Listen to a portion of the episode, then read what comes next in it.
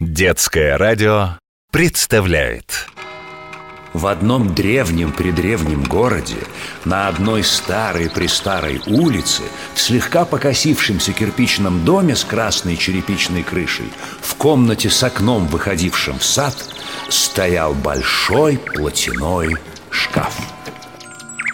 Он был такой старый, что уже и сам не помнил, когда его сделали и кто его сюда поставил. Но зато он очень хорошо помнил о тех, кто жил в нем долгие годы и чьи истории он с удовольствием рассказывал.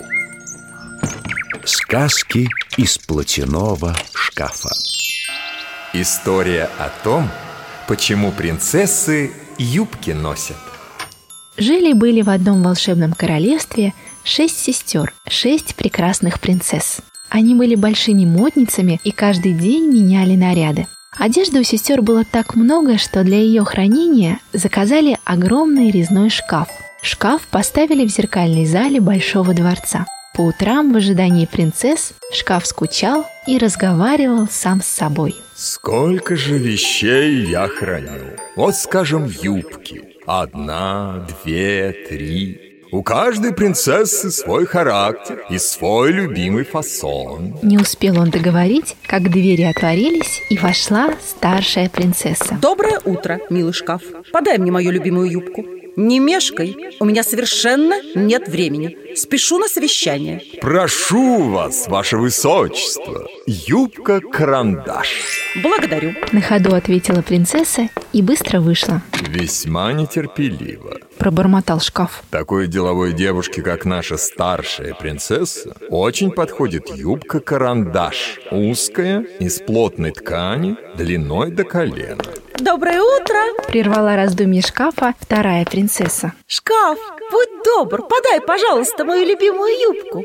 Юбка-колокол. Похожа на бутон цветка колокольчика. Узкая в талии, она красиво расширяется к низу. Минутку.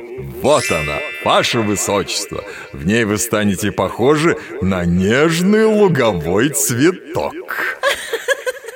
Благодарю за комплимент. Милый шкаф. Засмеялась принцесса и выпорхнула из залы. Дверь снова отворилась. Вбежала зеленоглазая девочка с рыжими кудряшками, похожая на маленькое солнышко. Это была младшая принцесса, Тата. Вслед за ней вошла девочка постарше, с длинными русыми косичками и голубыми глазами. Это была средняя принцесса Аленка. Юбка солнца ждет вас, уважаемая принцесса Тата.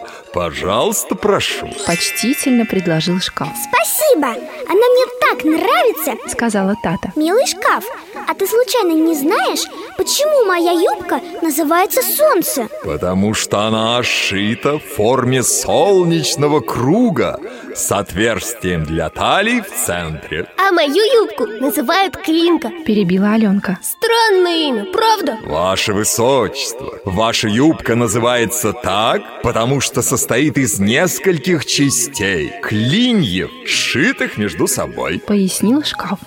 Интересно. Протянула Аленка. А как появилось это слово «юбка»? Слово «юбка» пришло к нам от арабского слова «джубба». Так раньше называли нижнее платье без рукавов. Недавно я взяла в библиотеке книгу по истории моды. Сказала Тата. Там написано, что юбку начали носить много тысячелетий назад. Сначала юбка была простой набедренной повязкой. Ее носили мужчины и женщины. Да, да, Согласился шкаф. Сейчас мужчины тоже могут носить юбки, но все-таки им удобнее ходить в брюках.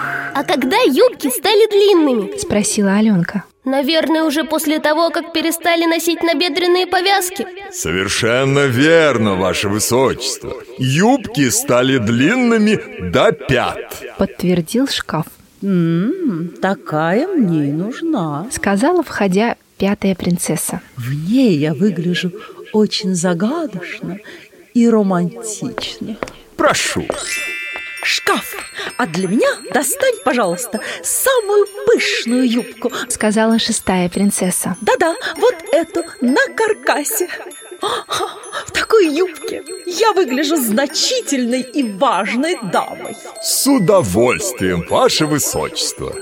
Сестры немного полюбовались на себя в зеркало и вышли. В зале осталась только младшая. Тата. А разве платье не лучше? Спросила она. Это же готовый наряд. В нем соединены верх и низ. Ваше Высочество, раньше ткани стоили очень дорого, но женщинам очень хотелось хорошо выглядеть и менять наряды. Объяснил шкаф. Они придумали, как это сделать. Шили для себя много разных рубашек и меняли их. Юбок было меньше, ткань для них не покупали. Так можно было экономить. Хорошо, что у нас так много разных юбок. Можно выбрать, какую хочется. Воскликнула Тата. Конечно, хорошо, ваше высочество. Согласился шкаф. Мне нужно идти. Заторопилась Тата. До завтра, дорогой шкаф. До завтра, ваше высочество. Приходите пораньше. Я буду скучать без вас. Ответил шкаф и принялся аккуратно раскладывать по полочкам наряды своих хозяек. Сказки из платяного шкафа.